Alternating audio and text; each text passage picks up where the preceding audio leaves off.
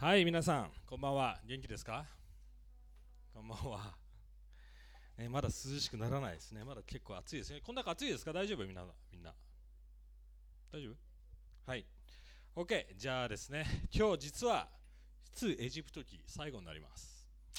実会はもう今日で、えー、終わりですしまたちょっとねあの出エジプト記これから結構ね何て言うのかな。面白くない内容、まあ面白くない内容って言っちゃったら、あの変だけども、あのすごい複雑な、なんていうのかな、ちょっとまた別の形で礼拝というよりも別の形でやった方がいいと思うので、一旦ここで終わりにします。えー、この後ね、あのいろいろルールに入っていきます。あのわかります？あの神殿のことだとか、えー、祭司がどういう役割だとか、まあ、そういうあのすごく細かいこと、すごくいいんですけども、いろんな意味があるんですけども、多分みんな一つ一つやってたらもう多分ね寝ちゃうと思いますので、はい。えー、でも今日やる出エジプト記のこの実会、えー、ある意味総まとめです本当に。その立法の、えー、何が目的なのか。そして何何を神様これを通してしたかったのかっていうのを、えー、話していきたいと思います。なので今日実会の6番目の戒めから10番目まで一気にいきます。一気に。はい、またまたこれも一つ一つ見ていくことができます。それがどういう意味なのか。でもまとめて、えー、ちょっと全体の意味をやっていきたいと思います。なので今日、隣人を愛するということ。はい、先週も言いましたけども、1、2、3、4。これは人が関わらないですよね、ある意味。もちろん、あの、別の見方をすれば関わるんですけども、でも神様を愛したり、要は自分の安息だったり、その1から4番目は人々をある意味含まない。命令ですよね。でも5から10までは人々を含んでいきます。人間関係ですはっきり言って。だから神様ねイエス・キリストはこういうふうにまとめました。神様を愛してそして人々を愛しなさい。そうですね。だからこれがまとめなんですはっきり言って。はい。なので今日は人々を愛するということ、えー、13節20、えー、出エジプト記の20章の13から24読んでいきたいと思います。で今日いっぱい聖書箇所を見ます。なのでちょっと覚悟しておいてくださいね。いろいろ説明するんで。はい。13節。殺してはならない。監視してはならない。盗んではならない。あなたの隣人に対し偽りの証言をしてはならない。あなたの隣人の家を欲しがってはならない。すなわち隣人の妻あるいはその男奴隷女奴隷牛ロバすべてのあなたの隣のものを欲しがってはならない。民は皆、雷と稲妻、角笛の音と煙る山を目撃した。民は見てたじろき、遠く離れて立った。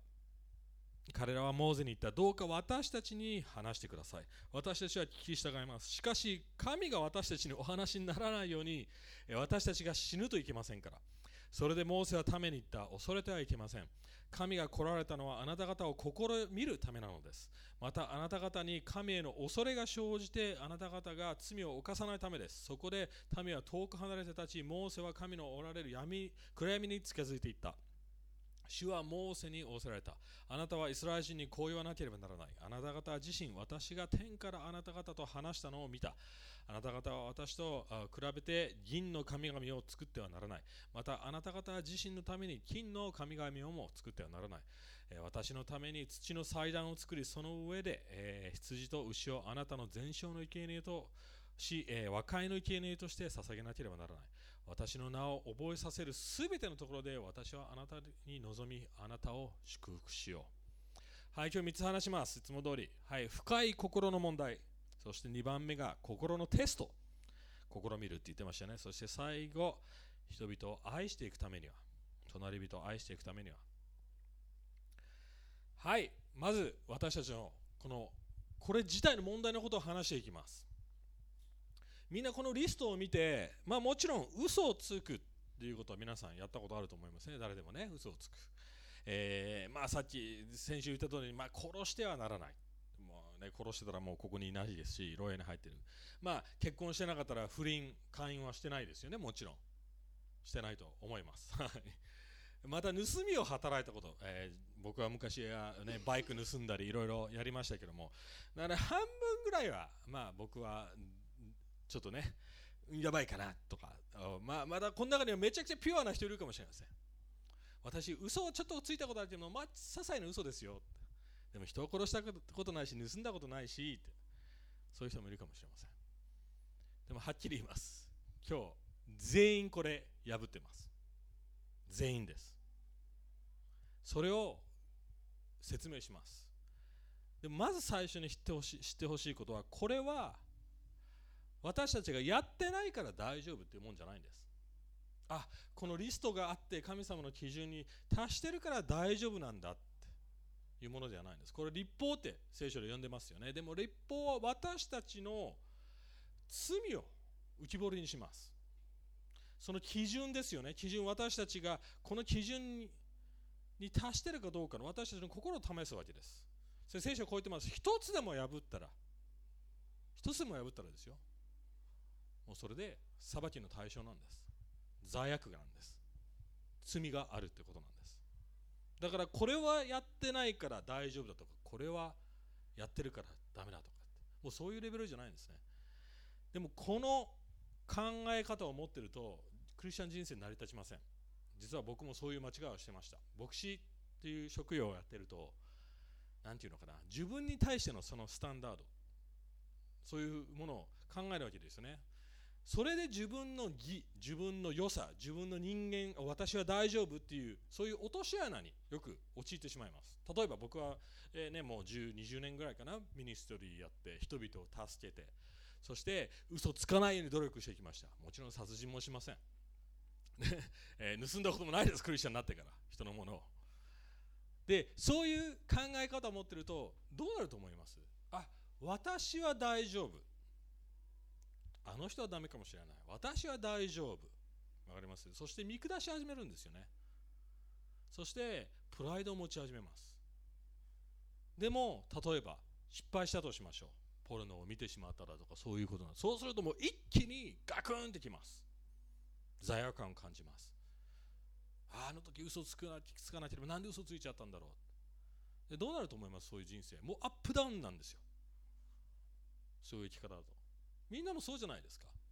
あこの基準みんなこの基準知ってますよね。また他の基準もあるかもしれない。クリスチャンなら教会行かなくちゃいけない。聖書読まなくちゃいけない。そうですよね。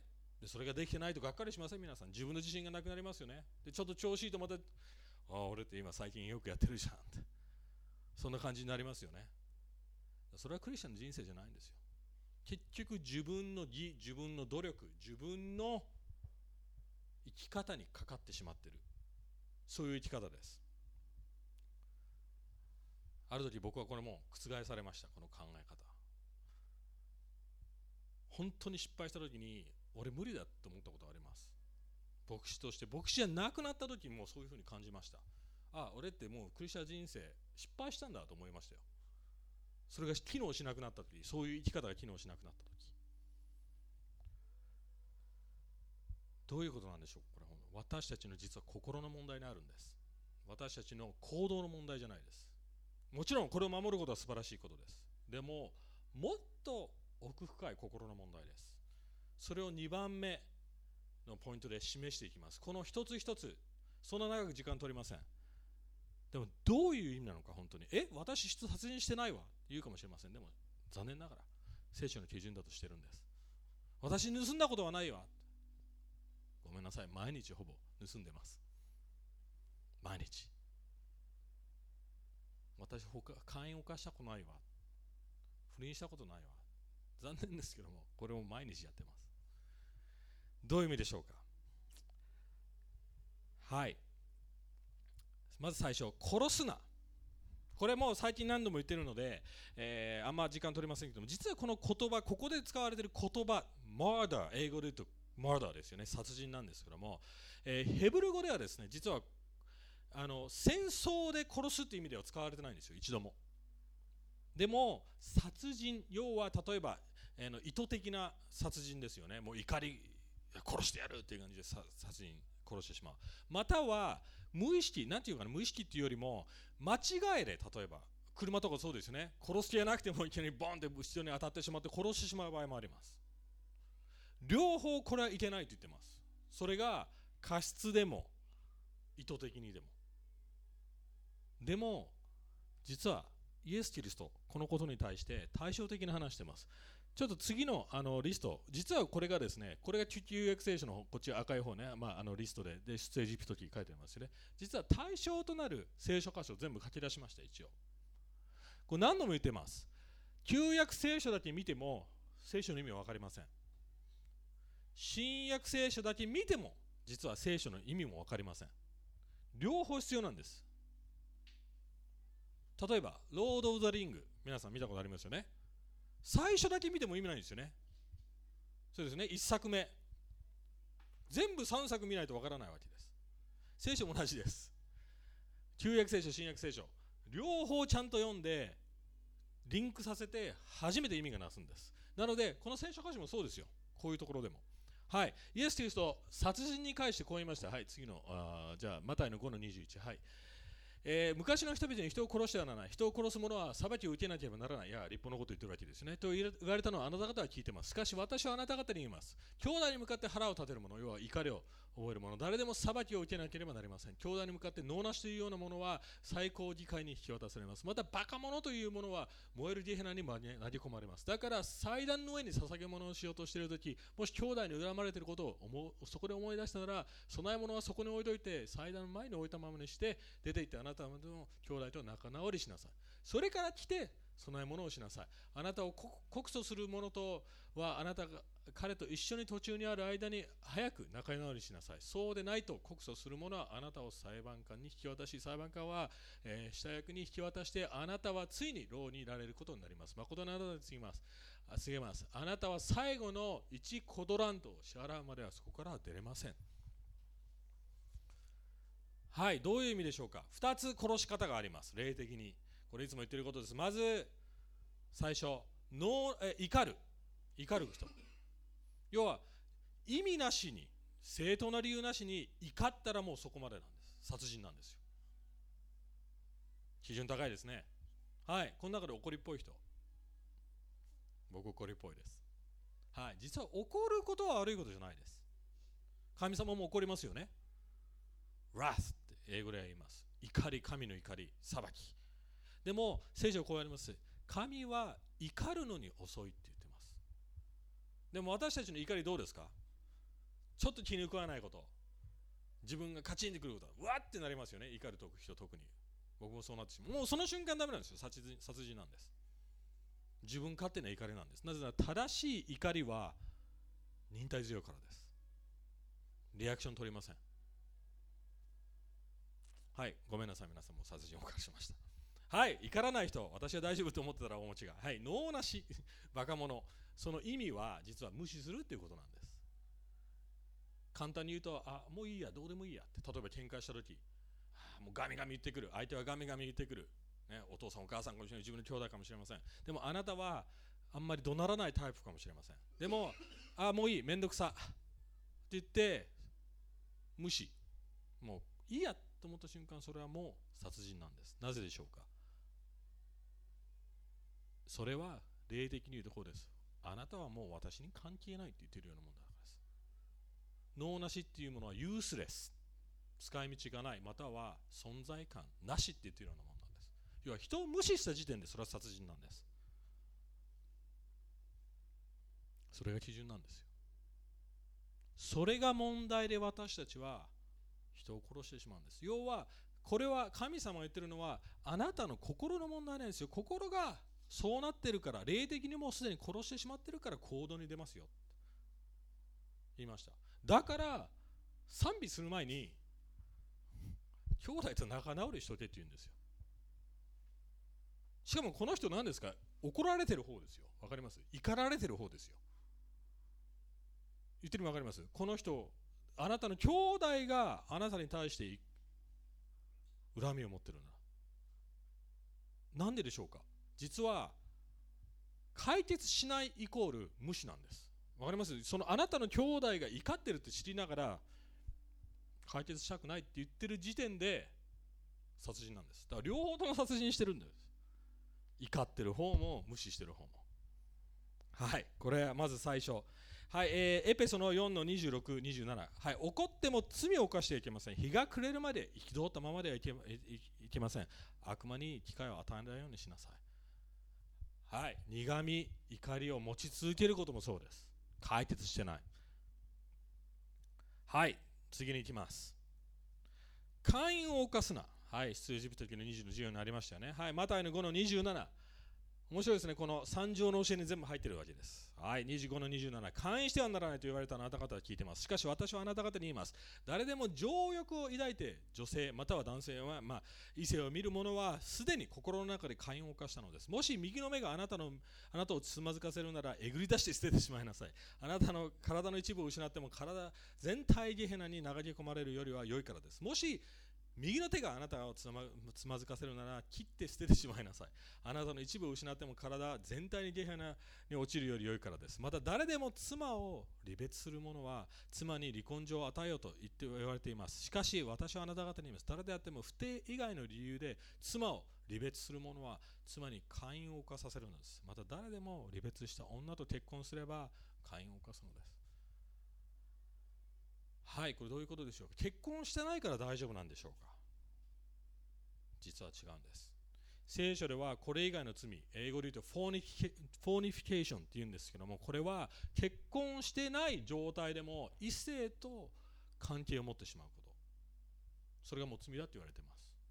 またもっとあのスタンダードを上げていくともうここで書いてあるんですね女性異性を間違った目で見た瞬間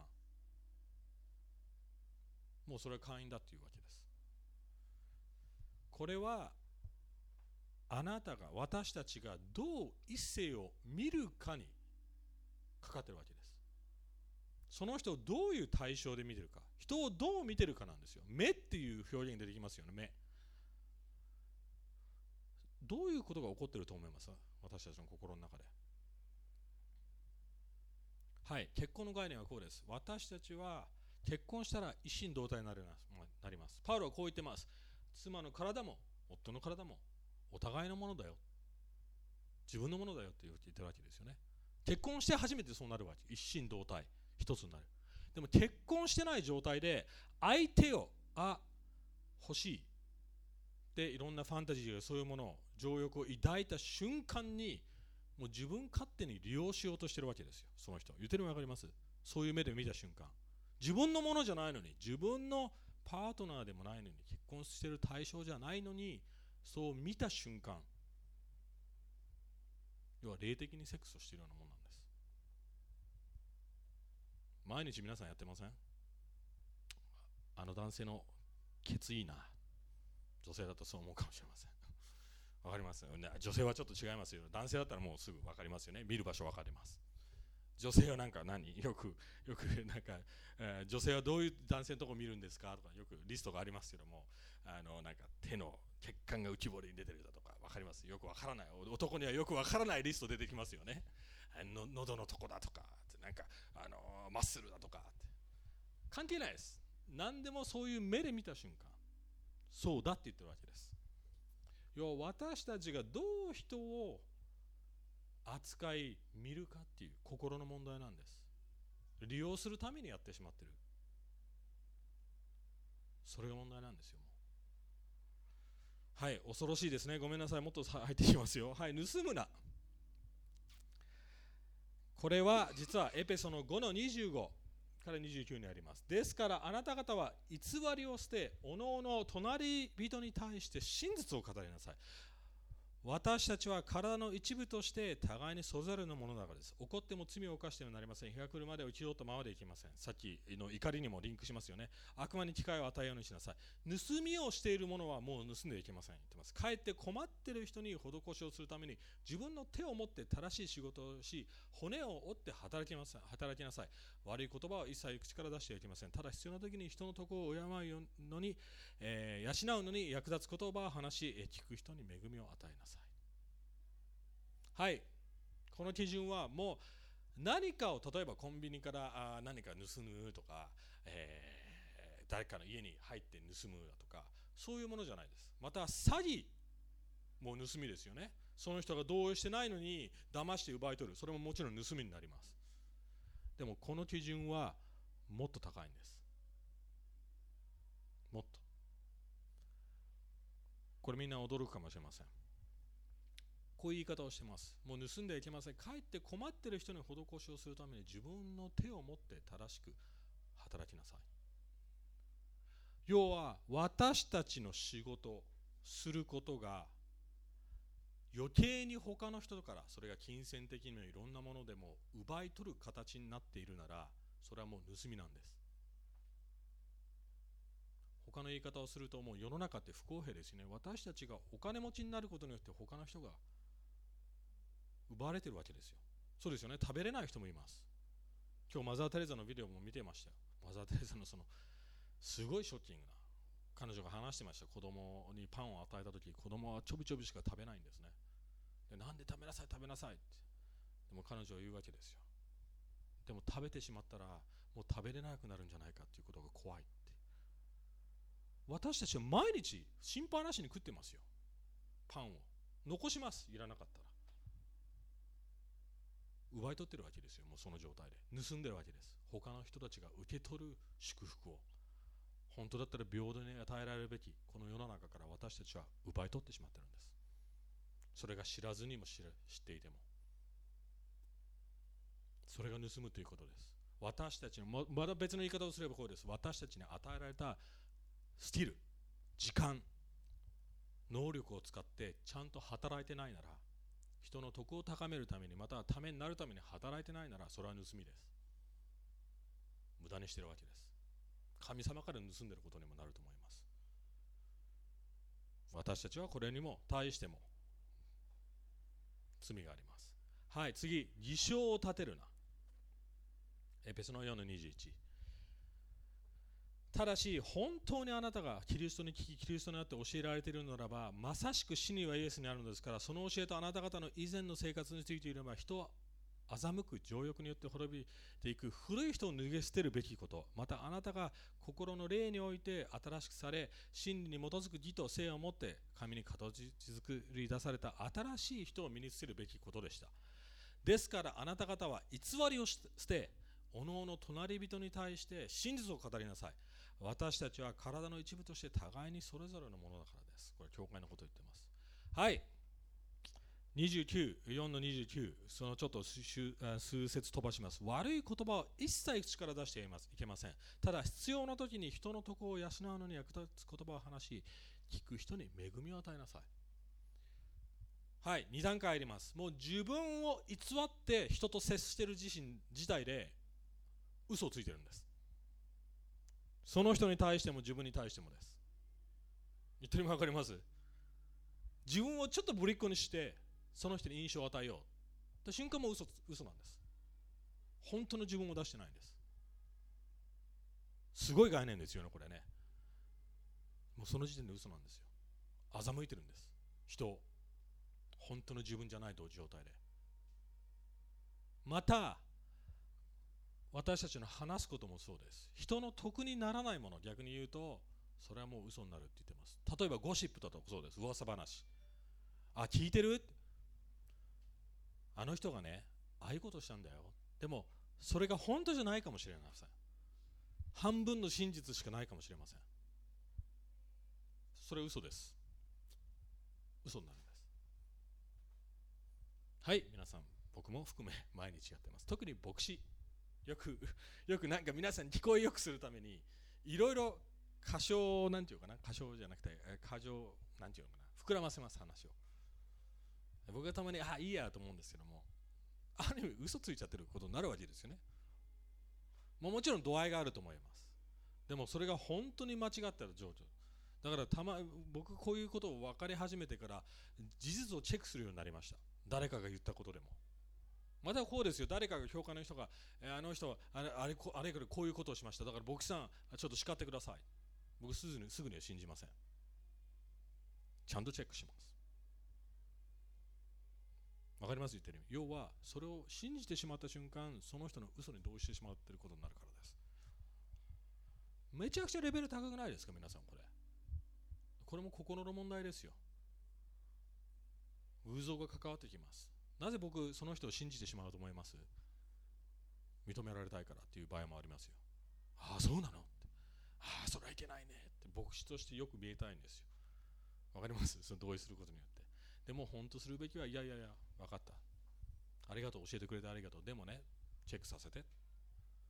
それもしかしたらその人に嫌われるかもしれません。それでチェックしたことによって。はい。最後。他人のものを欲しがるな。これ本当に面白いです。123神様を愛す。そしたよね。偶像を作ってはならない。そして4番目は何ですか？休むこと。そして良心を敬うこと。社会に影響していきます。家庭の問題。家庭からすぐ全て始まるって言いました。そして6789は全部行動を示すものです。でももちろん心のことを示す。でも10番目になってなんかまた戻るわけですよ。欲しがるっていうものは心の問題ですよね。願望の問題です。だから10番目はある意味実会のまとめみたいなものです。はいあなた方が盗み嘘をつきねえー、自称を立てそして会員するのはあなたが欲しがってるものが問題なんですよ。そういうふうにまとめてると思いますここ。はいマタイの6の19から24自分の宝を地上に蓄えるのをやめなさい。そこは虫と錆で傷物になりまた盗人が穴を開けて盗みます。自分の宝は手に蓄えなさい。そこで虫も錆びつかず、えー、盗人が穴を開けて盗むこともありません。あなたの宝のあるところにあなたの心もあるからです。要は大切だと思っているものがあるところに心もまた欲しいものですね。体の明かりは目でそれであなたの目が健全ならあなたの全身が明るいがもし目が悪ければあなたの全身が暗いでしょう。それならもしあなたのうちに光が暗ければその暗さはどんなものでしょう。誰も2人の主人に使えることはできません。一方を憎んで他方を愛したり一方を重んじて他方を軽んじたりするからです。あなた方は神の使いまた富にまたまあお金にも使えることはできません。はいここなんか変です。いきなり目の話が出てきます。目が暗かったら体全体が暗い。え？ってなりません？何の話をしてるの？でもサンドウィッチになってますよね。宝の話。そして目の話。そしてお金の話。富の話。実はこの目が暗いっていうこのへ、えー、ギリシャ語の表現は妬むって意味なんです。要は他人のものを欲しがる。あれが欲しいな。あの人の持ってるものがいいな。あの人の美貌が欲しいな。あの人が付き合ってる。彼氏の方が私の彼氏よりもいいな。あああの旦あの男と結婚してればよかったとかね。あの女性の方がいいなとか。もうその時点で罪を犯してるんですよ。隣の芝はあもっと緑に見えるってよく言いますよね。英語の表現ですけども。あっちの方がいいな。私の人生こうだったらなとかって。なぜでしょうか。神様が与えられた人生使命自分のアイデンティティをちゃんと受け入れてないからですよ。それで満足してないからです。それが原因で私たちはいろんな罪を犯します。プライド。もうこの時点で皆さん聞いてください。もしこれを聞いて私には罪がないって思ってるなら自分を欺いてます。よく言います。キリシャンでも。偶像の話をしたり罪の話をするといやいや私には罪がないですよ。もうクリスチャンだから。いやいや見て見てってあなた。あなたの人生見てみてください。もちろんグッニュースはそれでも神にイエス・キリストを通して受け入れられてる。そうですよね。それがなかったら私たち絶望的なんです。本当に絶望的なんです。いくら頑張っても守れないからです。究極的にこの実会を。絶対に私たちの力では守れません。だから面白いですけどもイスラエルの反応どうでしたか？神様がそれを言った時に。ビビりまくったんですよ。多分肌で感じたと思います。目で見て書いてありますよね。目で見て耳で聞いたって表現ありましたよね。もう実会の神の聖なる基準の重さを肌で感じ取ったと思いますその瞬間。その時もう聞きたくないと思ったわけでモーゼに言ったわけですよ。モーゼああなたが喋ってください。神様の言葉は重すぎますって言ってるようなもんなんですよ。神様の言葉は聖書は重すぎますって言っているようなもんです。はい最後。どうしたらいいんでしょうか？私たちにはどうしたらこれを私たちの心を私たちの全てを変えていけるんでしょうか？3つ大体あります。まず最初さっきも言いました。自分には絶対できないって認めてください。正直言います。自分の力で努力するのもやめてほしいと思います。自分の力でね別にそれをするなって言ったわけじゃないですよ。自分の力でやするのはやめた方がいいです。燃え尽きます。でも私たちには仲介者が必要なんです。イスラエルがモーゼに頼んだように神の代弁者が必要なんです。はいこれ一度話したことあります。日本の小説家の話したことありますよね何度も夏目漱石太宰治。まずそれ以外の小説家でもあの僕何でもこの例え使ってますけども多くの小説家は、えー、聖書を読みます。もちろん聖書は一番読まれてる本だからです。世界のベストセラー。でも彼らが読むと2つのことが起きます。特に三条の教えを読むとどうなりますか？彼らは実は自殺未遂することが多いんです。なぜならその小説を読ん小説じゃない三条の教えを読んだ読んだ時にあまりにも基準が高いからどんな宗教よりも聖書のその道徳モラル基準が高すぎるんです。敵を愛しなさい。隣人を愛しなさい。相手がして私自分がしてもらいたいと思うように相手にもしなさい。無理です。それを読んだ時に日本人は特に真面目に真剣に捉えます。そしてこう思います。私にはできない。無理だ。そうなるとどうなります？絶望に陥るわけです。それでもう自分を殺したくなるわけですよ。でも多くの人も同時にクリスチャンになります。多くの小説家。なぜでしょうか。その時に初めてあ自分の力ではできないからイエス・キリストが全て成し遂げてくれたんだ。だから同じ概念ですよ。私たちがイエス・キリスト仲介者要はモーゼのような私たちの代わりになってくれる存在なしに神の立法基準をそのまま聞いたら私たち死にたくなります。嫌ですって聞きたくないですってなります。だから福音が必要なんです。イスラエルにとってモーゼが仲介者でした。しかも面白いですね。モーゼは暗闇に入っていた。暗い雲に入っていった。要は神と人間を隔てるものにモーゼが入っていったわけですよ。イエス・キリストはどこに入ってきました？神と私たちの隔たりようは罪。暗闇に私たちの代わりに入っていきました。そして私たちの代わりに死にました。それだけじゃないです。私たちができないことすべて全うしたんです。完全にピュアな心で一度も殺さずに嘘をつかず一度もですよ。すべて正しい動機ですべて行ったんです。私たちができなかった時に。それが私たちが信じる信じなくちゃいけないんです。私たちが生きていくには。絶望だからです。それがないと。ローマの7の10から13、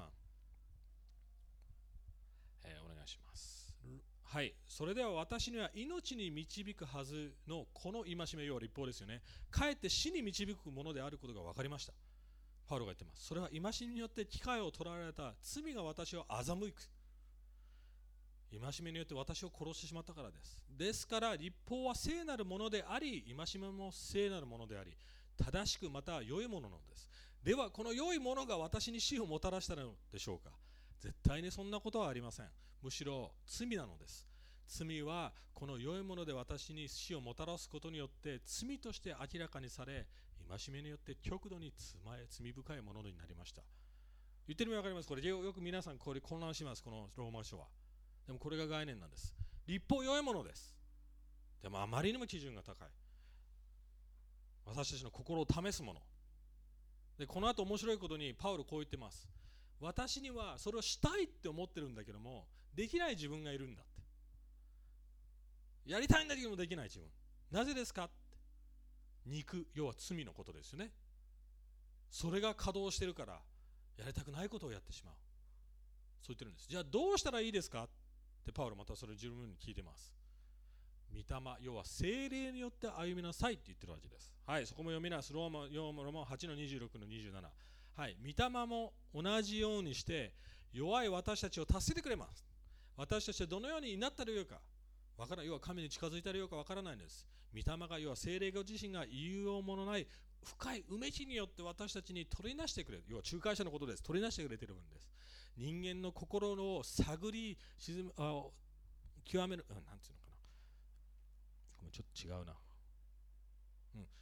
まあいやはい。探り、えー求める方は、えー、御霊の思いが何をよく知っているか知っています。なぜなら御霊は神の御心に従って生徒のために取りなしをしてくれているからです。はい。立法さらけ出してくれます。でも御霊によって私たちの深い計りごと動機さっき僕が2番目にやったようなことです。示してくれます。でもそれだけないです。御霊の精霊の役割は。イエス・キリストを思い起こしてくれます。イエス・キリストがやってくれたでしょ？イエス・キリストの義に頼ろう。神様の愛に頼ろう。そうすればできるようになるよ。常にそうしてくれてるんです。私たちが死ななくていいように。絶望に陥れなくていいように。それがまず大必要だから私たち毎回福音必要です。精霊がそうしてくれるから。はい2番目。これ出エジプト記の面白い言い方をします。恐れるなってモーゼ言いましたよね。はい。恐れるな。どこで言ってましたっけ？はい、えー、20節です。恐れてはいけません。でも 面白いです。これ。神が来られたのはあなた方を心緩めるためです。またあなた方に神への恐れが生じてあなた方が罪を犯さないためです。え？恐れてはいけないって言ってるのに恐れるって言ってるわけですよ。どういう意味と思いません？恐れちゃいけないよ。でも神の恐れが必要だよ。罪を犯さないために。はい。いい恐れと悪い恐れがあります。悪い恐れはこうです。ああ私もう死ぬんだ。罰与えられる。もう絶望だ。ダメだ。だから何とかしなくちゃ。そういう動機です。でもそういう意味ではイスラエルはどういう存在ですか？神の民だ神にもう受け入れられて神に救われた存在でした。だから別に死ぬこと分かります？霊的に究極的に死ぬ心配はしなくてよかったかもしれません。神との関係があったから。だからそういう意味では恐れちゃいけないよって。神様あなたと共にいるよって。でもねって。神を甘く見ないでって言ってるわけです。神は聖なる方ですよ私たちは神の基準に従って恵みに頼って生きていかなくちゃいけないのよ。だから神様をがっかりさせないでっていう恐れです。要は愛情の中にある恐れ例えばめいちゃんしおんちゃん僕怖がります。お父さんとして。いい恐れですよねある意味ね。分かります。もちろん僕が暴力振るってたらとかそういうのはダメですよ。でも父親としてのある程度のリスペクトとあうちの親父とを舐めちゃいかんっていうそういう最低限の分かります。いいリスペクトありますよね。正しい方向に行くために。でも彼女たちも知ってると思います。根本的には受け入れ愛してる。どんなことがあっても彼女たちを突き放すことはしない。根本的には分かってます。だから私たちも同じですよ神様と。それだけ自信を持ってイエス・キリストを通して私たちは失望絶対に失望することはないです。どん底に落ちることはないです。どんなに失敗しても神に頼り続けるなら。それだけは安心してください。絶対的土台があるってことです。はいこれ最後。最後はこうですはい、えー、羊エブト記の20のはい、私のために土の祭壇を作り、その上で、えー、羊と牛をあなたの全身の生き入れとし、和解の生き入れの人として捧げなければならない。まあ、これはイエス・キリストがしてくれたので私にはも私たちにはもうそれは生贄は全部ありますよね。私の名を覚えさせるすべての場所、ところで私はあなたに望み、あなたを祝福しよう。どこでしょうか？私の名はヤーウェイという存在、神様はどういう神様か示してくれる場所。環境もちろん教会ですよ。クリスチャンのコミュニティフェローシップもちろん個人的な聖書のね向き合う時間かもしれません。私たちがこの実会立法を守っていける成長し心が本当の意味でここ人を愛せるようになっていくためには教会というコミュニティで練習していかなくちゃいけません。必要なんです私たちの教会が。何でですか？教会は問題だらけだからです。嫌な人がいっぱい出てくるからです。あの人嫌だわ。でもクリスチャンというコミュニティの中で福音を聞きながらでも向き合わなくちゃ許さなくちゃ。そう思いません皆さん。そこで練習していくんですよ。世の中だったらもう人嫌われたらもうそれで終わりですよね。でも教会っていう環境では逃げることでまあもちろん逃げる人もいますけどね。嫌なことがあったら。壊れたこじれた関係があったらすぐ逃げちゃう人もいます。許せない人もいます。ティム・ケラー先生こう言いました。許せないならあなたはクリスチャンっていうその名称を使う権利もない。そうだと思います。許しこそクリスチャンの土台だからです。そうですよね。神が許してくれた。じゃあなんだだったらなんで私たちは許せないの？それほど大切なことです。だから人間関係クリスチャンコミュニティの中で私たちは傷つけられながら乗り越え怒りながらそれを対処し徐々に怒らなくなっていく。今まで無視してた人を徐々にああちょっと向き合ってみようかな。わかります？そういうふうに徐々に変わっていくんです。一緒に生きていきましょう。その愛されながら福音を思い起こさせながら変わっていく場所で。はい。これが神様がクリスチャンの人たちにこういうふうに生きてね土台です。その意味もっともっと言えることあります。今日いろいろ僕まとめちゃいましたけども。あのこれ何度も言ってますけどもこの後のそのイスラエルのその社会システムすごいよ。本当に面白いです。本当によくできてるなと思います。そしてイエス・キリストに全てつながっていく。はいちょっとこの後のねシリーズどうするか僕まだちょっといろいろ悩んでます。今日やったようにローマ書やってみてもいいかなと思ったりしてます。神学的にすごく深いことがありますし。また例えばあのえー、なんだっけ四式四式、えー、ジャッジズ、えー、例えばサムソンだとかあのなんだっけギレオンだとかデボラだとかそういう有名なそういうキャラクターも見てても面白いかなとも思ってますけども。あヨシヨシュアですね。はい。まあちょっと皆さんにまたお知らせします。はい。じゃあ祈っていきたいと思います。え神様、えー、何も怖いです。あなたのこの神聖なる基準。私たまに甘く見てます。あ私たち大丈夫だと思ってるかもしれません。でもまず悔い改めたいと思います。私たちは日々殺し盗み偽証を立て嘘をつき他の人を欲しがりまた会員すらしてしまってます。そんな私たちをあなたは見捨てずにずっと追いかけてくれました。そして解決法まで与えてくれました。イエス・キリストという素晴らしい存在唯一全てこれらを生きた存在を与えてくれました。それがその存在がイエス・キリストがなければ私たちはもう絶望的です。生きる意味もないと思います。でも私たちにその命希望そして永遠の約束素晴らしい義生き方が与えられていることを本当に感謝します。どうか毎日それを思い起こしそしてもちろん明日も間違いを犯すかもしれません。でも少しずつ私たちの心を変えてください。無視しなくていいように。ちょっと怒らなくていいように。少しずつ1年2年もっといい人間にならってやっていくようにしてください。特に教会での関係特に結婚生活または男女の関係友情その中で試されると思います。その中で自分の醜さを見せられながら福音を適用して変わっていけると思います。どうか私たちが逃げないで人を許しそして向き合って生きていくようにして助けてください。あなたの真実に感謝します。あなたの素晴らしい聖書聖なる聖書そして同時に愛のメッセージそれに感謝します。イエス様とお祈りします。アメン。はいじゃあ、えー、最後ちょっとねポジティブに賛美していきましょう。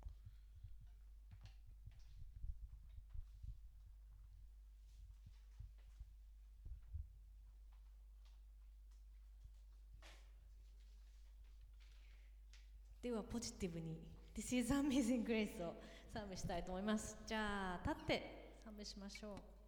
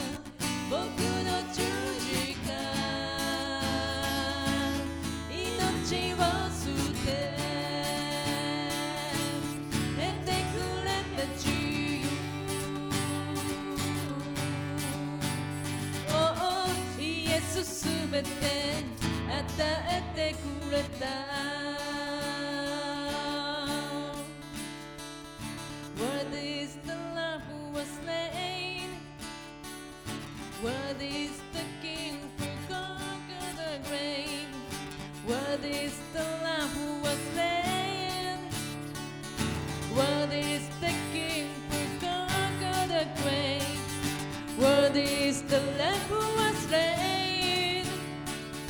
Worthy is the King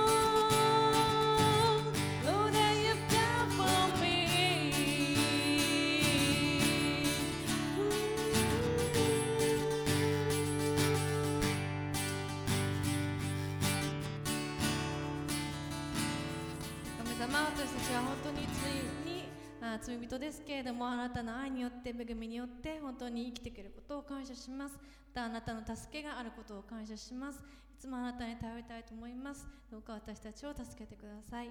あなたに感謝してイエス様の皆によってお祈りします。アーメン。はい、皆さんお座りください。そしてですね、えーじゃあ天気の方に今入っていきたいと思います。はい、じゃあですね、私たち本当に、えーこれも礼拝の一部なので、えー感謝の気持ちで神様を賛美して喜んで捧げていきましょう。えーはい、じゃあ一言祈って捧げたいと思います。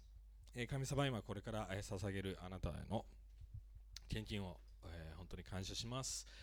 えー本当に私たちが寛大になれないときに私たちが本当に、えー与えられたものを、えーあなたの栄光のため、人々のために用いられたとき本当に今日学びましたけども私たちは盗んでしまっている、えーそういうことを学びましたどうか私たちが、えー金銭的なことだけではなくて私たちのスキル能力与えられた命を用いてあなたに使えられることができるように助けてください自分のために使えるんではなくて自分のために生きるんではなくてあなたのために生きられるようにイエス様とお祈りします。アメン。はい、じゃあ、えーそこにバスケットがあるので回してください。お願いします。はいじゃあちょっとねアナウンスがありますえー、地下の物件覚えてます？新しい教会の場所、えー、あのこの間、えー、オーナーさんと話して、えー、もしかしたら早く、えー、行けばうまくいけば多分11月から入れる可能性があるんですけどもでも改装しなくちゃいけないんですはい。なので現実的には多分12月？改装し終わってなんだかんだで、はい。えー、しかもファンドレイズして結構資金も集まってきて、えー、で僕の多分予想ではあとここここ1ヶ月で契約も全部して移れるようになるかもしれません。なので引き続き本当に祈っててください。お願いします。あのうちのあそのオーナーさんもすごく、えー、私たちに貸したいって言ってるので。はい。あのねこの5年の教会がここまで早くある意味定期的な場所を与えられるというのは本当にすごく神様だと思いますのであのね、8人で始まった教会がここまで、えー、来れたのも本当に神様です。でも僕にとってこういう感じがします。まだ始めだって。まだ初めのこと、段階は神様これからこの集めてくれた人、救われた人で一緒に何か大きなことをしていけると思います。吉祥寺の街を変え、またこの東京、いろんな影響を与えていけると思ってます。だからまだまだこれからです、皆さん。はい。なので、それはあ覚えておいてください。えー、っとね、あとなんだっけな。はい、えー、新宿礼拝、これも言いましたけども、えー、10月の終わりから、えー、の最後の日曜日から、えー、新宿、まあ新宿と呼んでますけども、この代々木のこの場所で礼拝を始めていきます。えー、月1回ですので、はい、毎週ではないです。はい、じゃあ皆さん、素晴らしい1週間を送ってください。さよなら。